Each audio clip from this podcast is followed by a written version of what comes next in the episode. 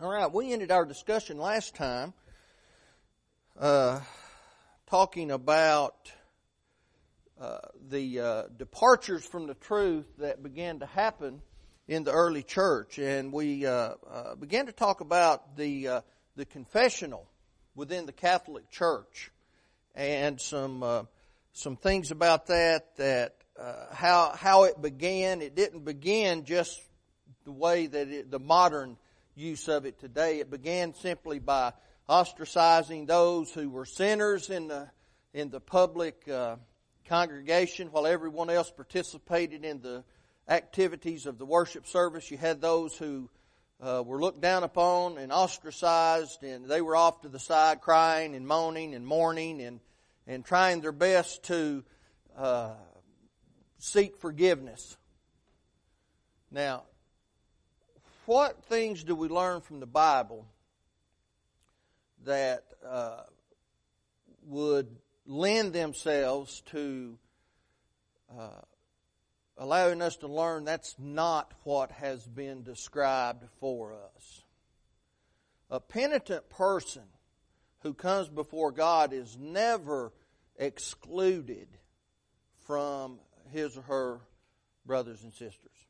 Never the penitent person who comes forward asking uh, God for forgiveness for whatever sin in their lives, uh, or maybe asking forgiveness uh, from his or her brothers and sisters for things they have done.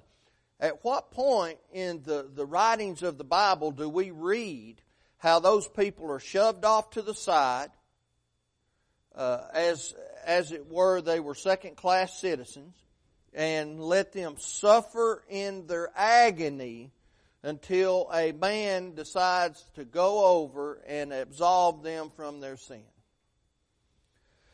See, often we don't think of it that way, but when we begin to break down the aspects of these various doctrines that have been created by people, we begin to see very clearly how far from the Bible they actually are. And uh, this idea, once it began to happen, was universal within this apostate church that grew out of the Lord's church. Uh, there were some varying uh, details or uh, descriptions of it. The customs may be changed a little, uh, little bit from location to location, but generally they were the same. For some sins, men and women were required uh, to do penance during the whole of their lives. Now, what does that tell us? What would, what would that indicate about God?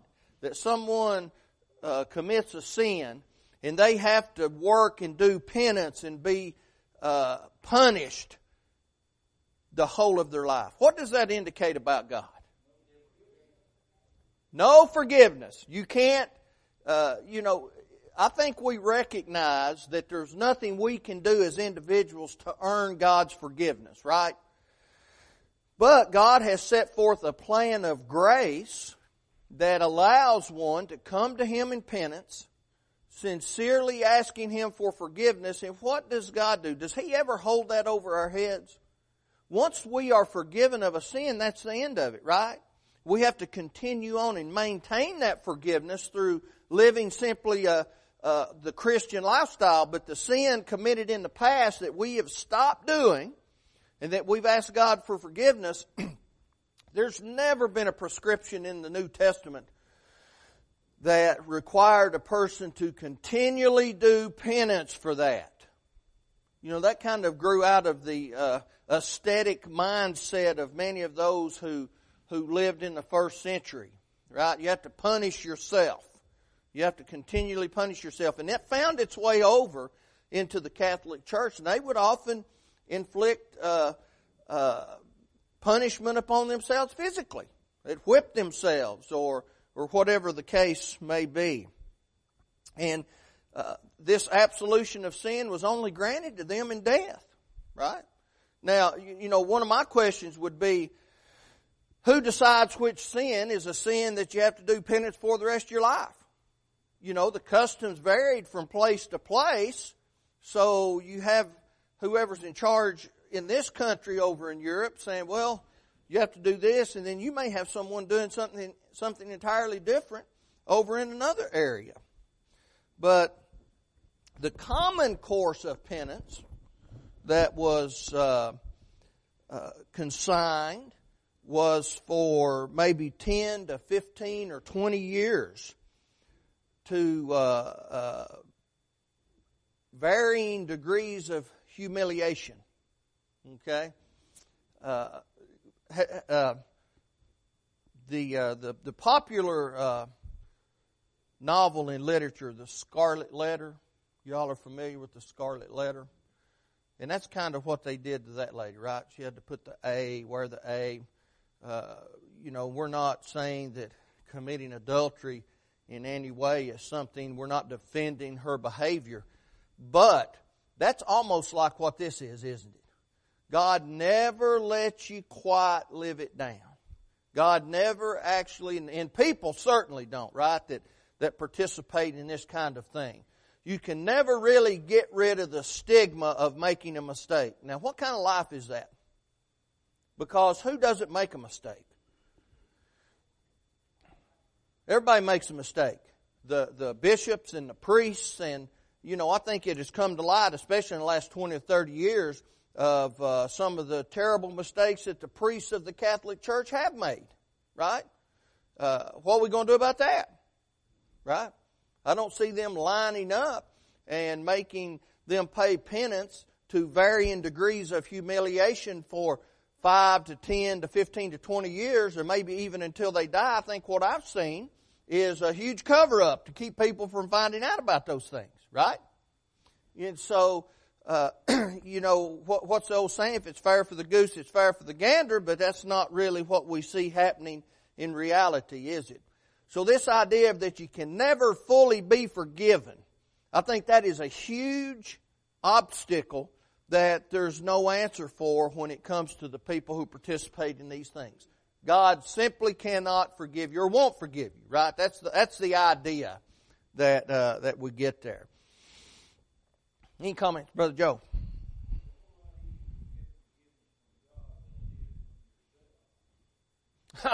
you know what? Brother Joe makes a statement. It's easier to be forgiven by God than it is to forgive yourself. Boy, that's the truth, isn't it? That's the truth. Especially people who are conscientious, right? People who truly want to be forgiven. You know, we see that mindset with Paul, don't we? I think we recognize we can be forgiven, but we never stop quite stop hurting over the fact of what we've done. Right? Uh, our, our people we, we uh, come into contact with may very well forgive us, may never think another thing about it. God obviously forgives us, but we cannot forgive ourselves a lot of the time.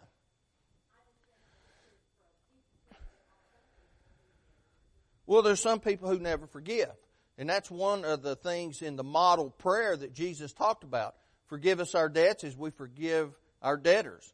Forgive our sins as we forgive those who sin against us. And we see it in the two different accounts written uh, regarding that model prayer. But, it, you know, Paul carried with him for the balance of his life the very fact he said, I'm the chief of sinners because I persecuted the church of God. And he just, he, it was hard for him to get over the fact that, that, that he had done that. It hurt him so badly. It didn't hinder him in his work. And I think that maybe is one difference that, that we need to clarify, right? People can be so hard on themselves that they allow it to debilitate them and they just, eh, you know, think, well, eh, I just can't be forgiven. Well, no wonder they feel that way when you have a history of an organization who taught that and has been teaching it for you know what, almost two, you know, fifteen hundred years more. You know that that embeds the mindset into a person. Well, I can't really be forgiven, though I really want to be forgiven, right? Kind of reminds me of Calvinism in a sense. You know, I want to be saved so badly, but if God chose not to save me from eternity, what are you going to do about it? Then you have the the heretic who doesn't care anything about God, but then God said, well, I'm going to save him from eternity. Well, I don't want to be saved. Well, too bad. I'm going to save you anyway. What kind of sense does that make? Makes no sense, right? but anyway, we see the, the, the, the conflict between doctrines created by people and what God said. God's very clear. He's not the author of confusion, Paul said. He's very clear in what he expects and what he demands.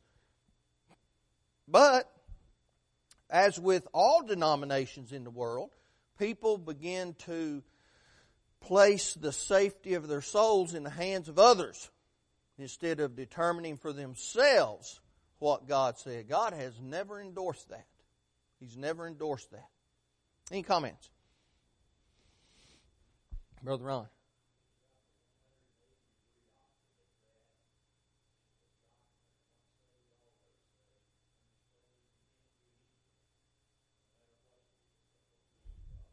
Absolutely. And Brother Ron, you know, what on the other side of that is this once saved, always saved idea.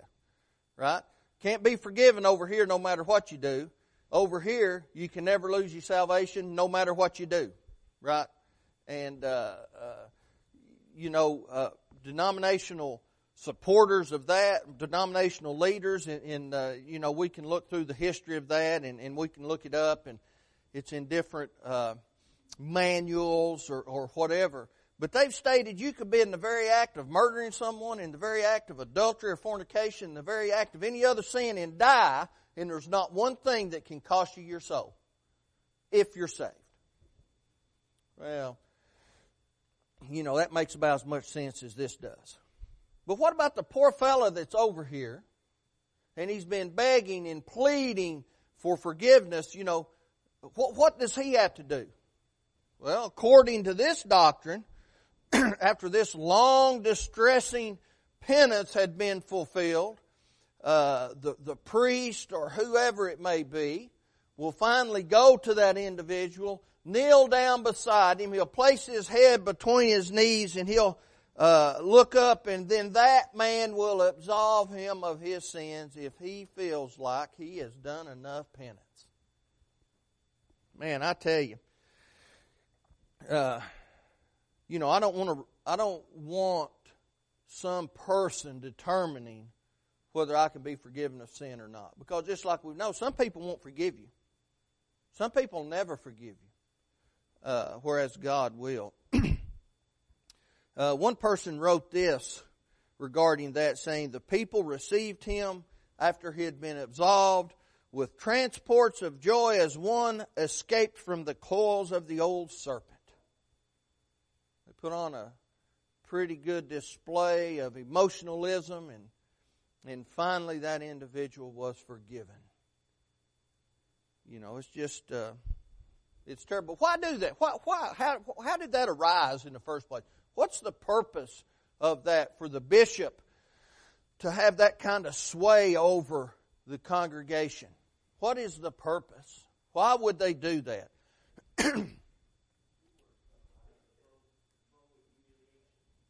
to maintain authority over the people, to control the people. And if you can control the people through humiliation, that's even better. Right? You've got them where you want them, and you can keep them there. Because just like in today's world, just like in the denominations of today, the vast majority of the members are sincere and want to please God. They love God. And the leadership, the hierarchy of these various organizations take advantage of that sincerity and teach them wrong things. In a lot of cases, it's more akin to brainwashing than it is anything. And so they have that power over them.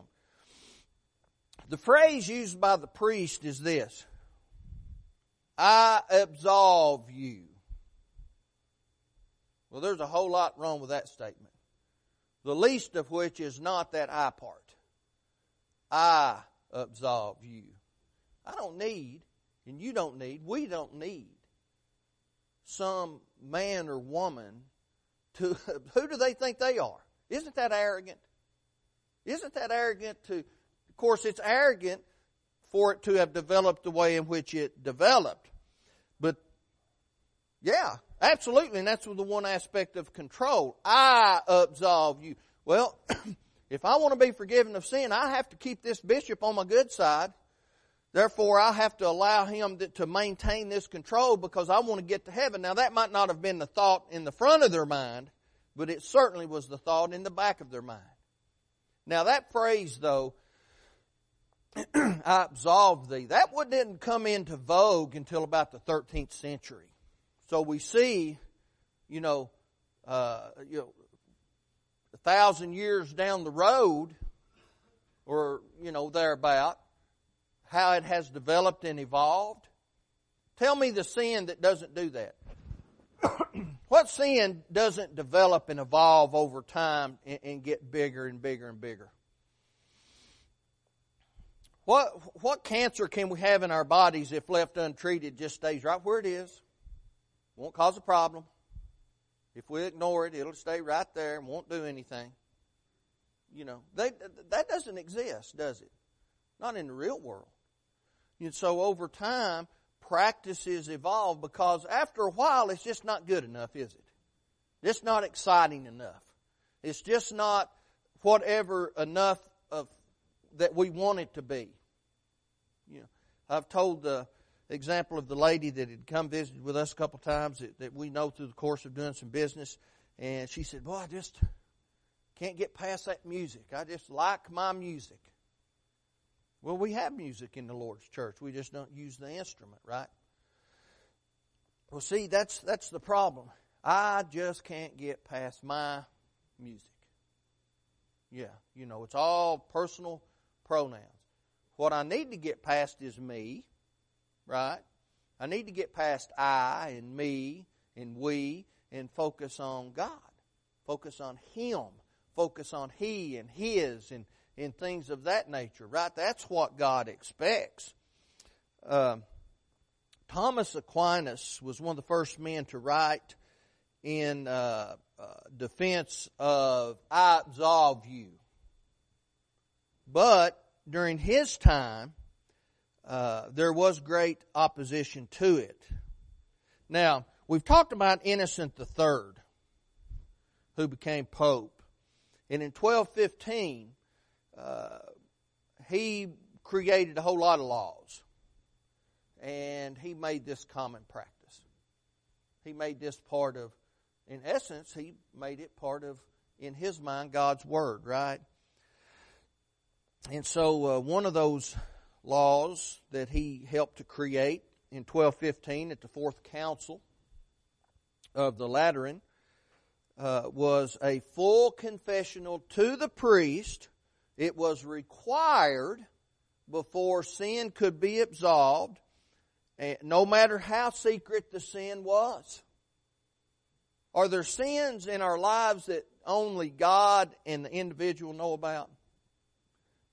The, tell me the, the sin of the mind that anyone knows about other than the person who had the thought in God.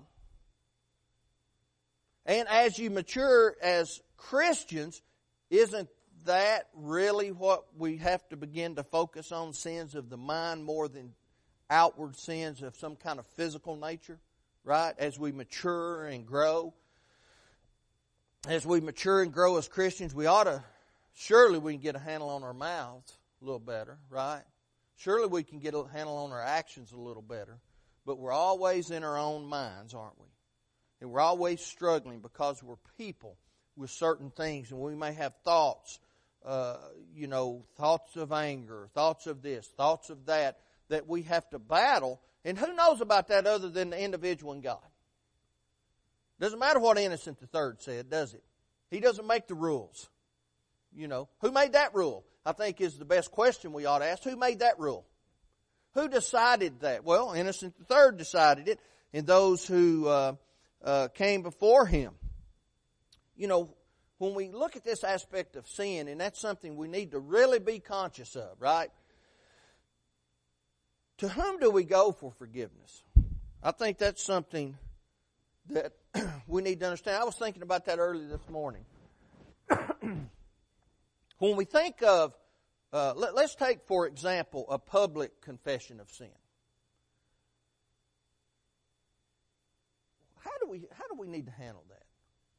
someone comes forward and they may even speak in detailed information, right?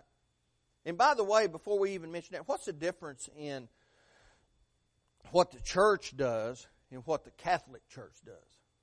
You have someone come forward, and usually it's a private conversation on the front row, right? Or it's a, someone wrote a note, or someone talk, called you, say, "Hey, I just want to make a statement." Uh, you know, do you have to walk up the aisle to?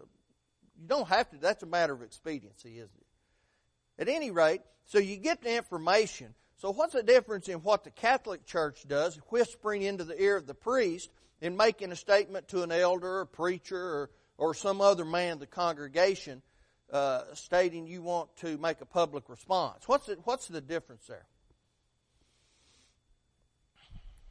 Well, I think the main difference is the, the, the context of what's going on, right?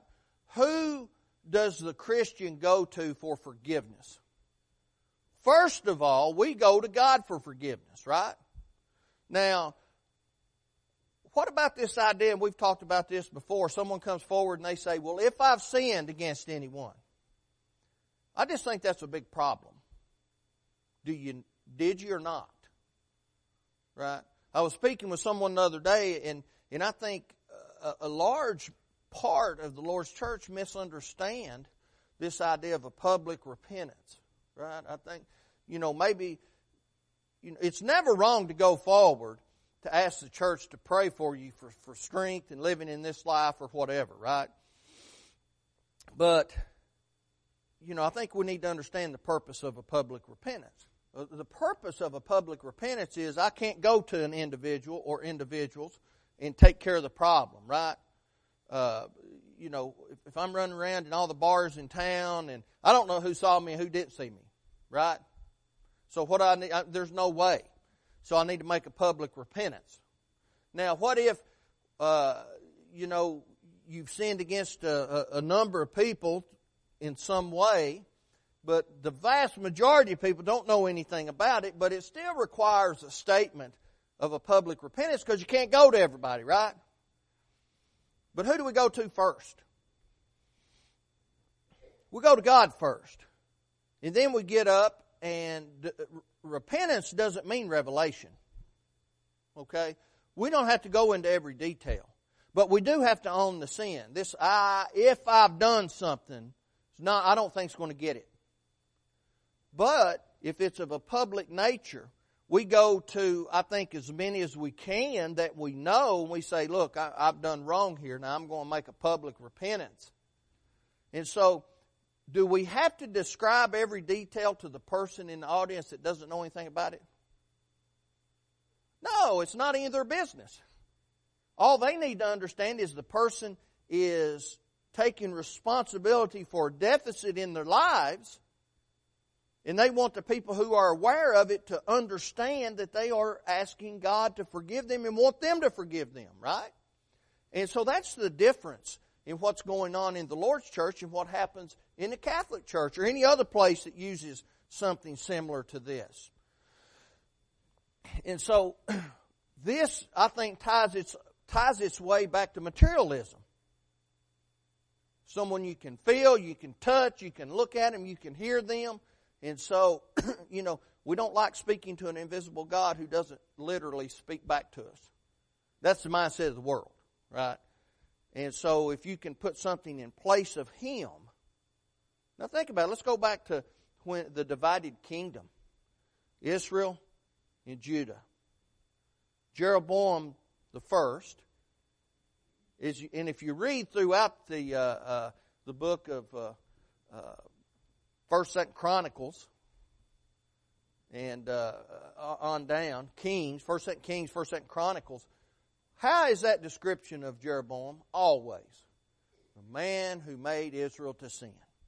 Did he believe in the God of heaven? Absolutely. He conversed with the God of heaven. And what was the first thing he did? He set up two golden calves. Why? The people needed someone to see, someone to look at, something to touch, something to feel, something material. Now, he wasn't replacing God as it were.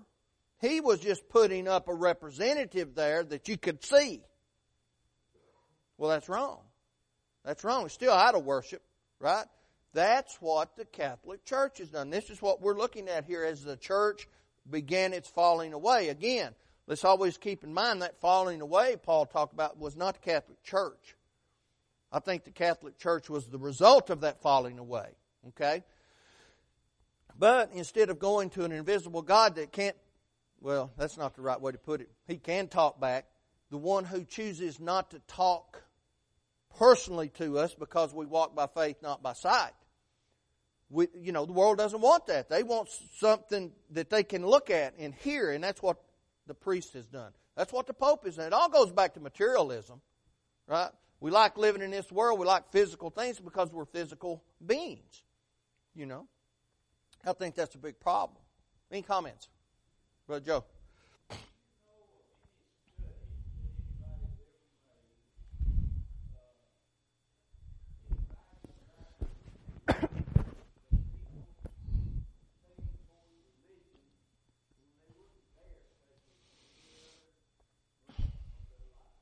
Well, I don't know necessarily of any specific study that's been made about uh, what Brother Joe's talking about is people doing things in their religious lives that they would never do in any other realm of life.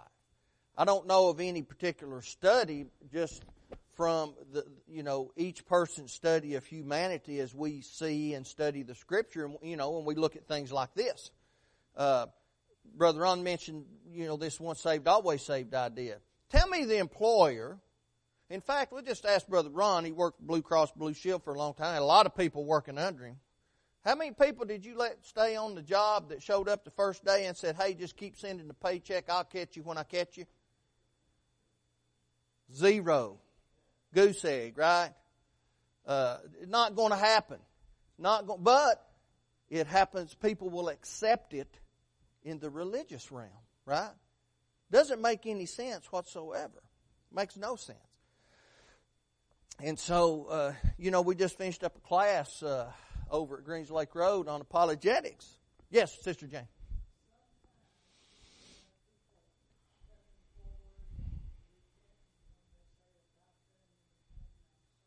Mm-hmm.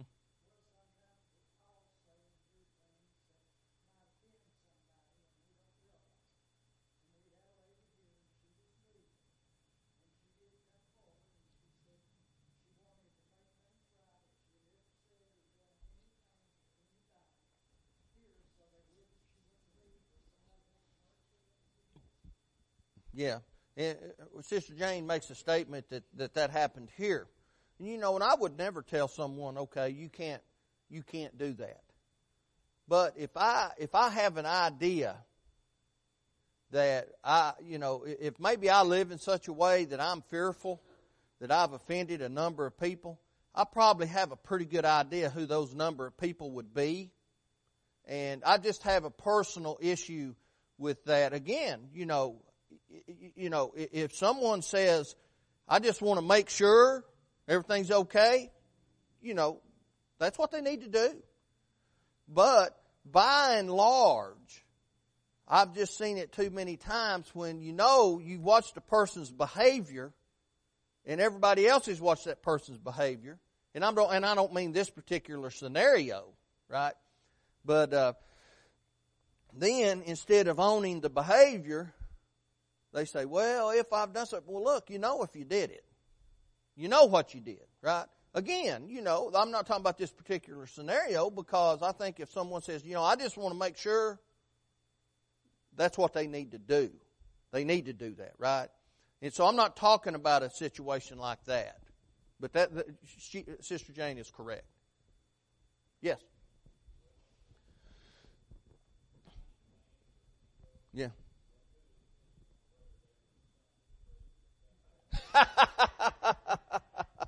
Uh, if the if if if the son of the president of the company wants to just show up when he wants to, I guess that's his business, isn't it? Okay. but that's an exclusive, unique situation, right? Same thing. Yeah. the son of the owner can do what he wants to do, right? That's right. Exactly. Any other comments? Yes.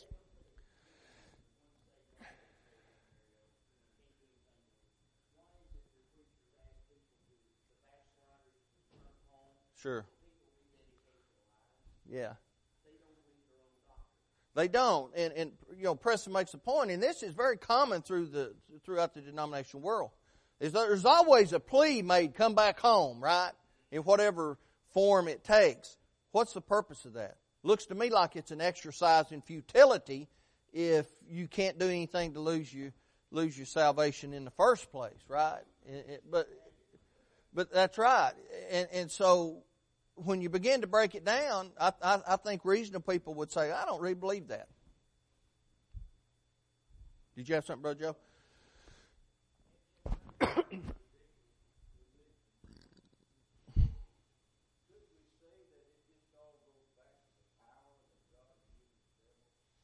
well, uh, yeah. Does, the state, does all this go back to the power God's given Satan? Uh, I don't think God has given Satan any power per se. He has allowed him because he is a creature of free will choice to do what he wants to do. Okay? Uh, and that is definitely one of the arrows in his quiver, isn't it, Brother Joe? That he can convince people that, you know, any crazy idea that comes along is fine as long as you are sincere in your belief, you know. I don't think any of us would, and again, this goes back to an example of, you know, you wouldn't make that application in the other realm of life. Uh, how many of us here would say that the Muslim who is sincere in his belief you know, hey, that's okay, he'll make his way to heaven. Well, I mean, the Muslim is diametrically opposed to the to Christ in his church. Diametrically opposed. One of the greatest enemies uh, of Christ in his church. I don't think we'd agree with that. What about uh, you know, and and uh, uh we talked about uh, dangerous religions had a class on dangerous religions. What about the Church of Jesus Christ of Latter day Saints, better known as the Mormon Church? You know, they hold up Joseph Smith as, as a great prophet of God. They give more credence to what he says than what Christ says. I don't know that any of us, uh, uh, you, you, know, when I say any of us, I mean the general population is going to say, uh, who are religiously minded and claim to be Christians, okay, uh, are going to say, well, that's okay. What about the Jehovah's Witness doctrine that says Jesus Christ was just a created being like you and me and everybody else that was created? Well, that's 180 degrees opposite of what the Bible teaches, isn't it? We can read John 1 1 through 3 and determine that. So, you know, we won't accept that in any other avenue of life. But people will accept it in the religious realm. But it's becoming more popular, these extreme religions uh, that once were so on the fringe, becoming more and more mainstream, like the Jehovah's Witness, like uh, the, the Mormon Church, you know, uh, uh Scientology, you know. Scientology used to be kind of reserved for the crazy people out in Hollywood, didn't it? Not so much anymore, you know. Any comments before we close? All right. Uh, we're going to uh, talk about uh, indulgences next time, how that things evolve into something else, and and uh, you know we made mention of this last time, but we'll bring to our attention that uh, this idea of the confessional had found its way into this Boston Crossroads movement that uh, within the church. These prayer partners, Preston had mentioned that last time. That caused a huge problem in the church, uh, based on something very similar to this. So, so error. You know, the church is not immune to outside error coming in and affecting it. We can look around to once faithful congregations and uh, uh, you know see that they've gone apostate. But anyway, we'll pick up here next time. We will talk just for a moment about uh, some of the statements made in the confessional next time. Take just a few minutes, then we'll move into the uh, indulgences. Thank you so much.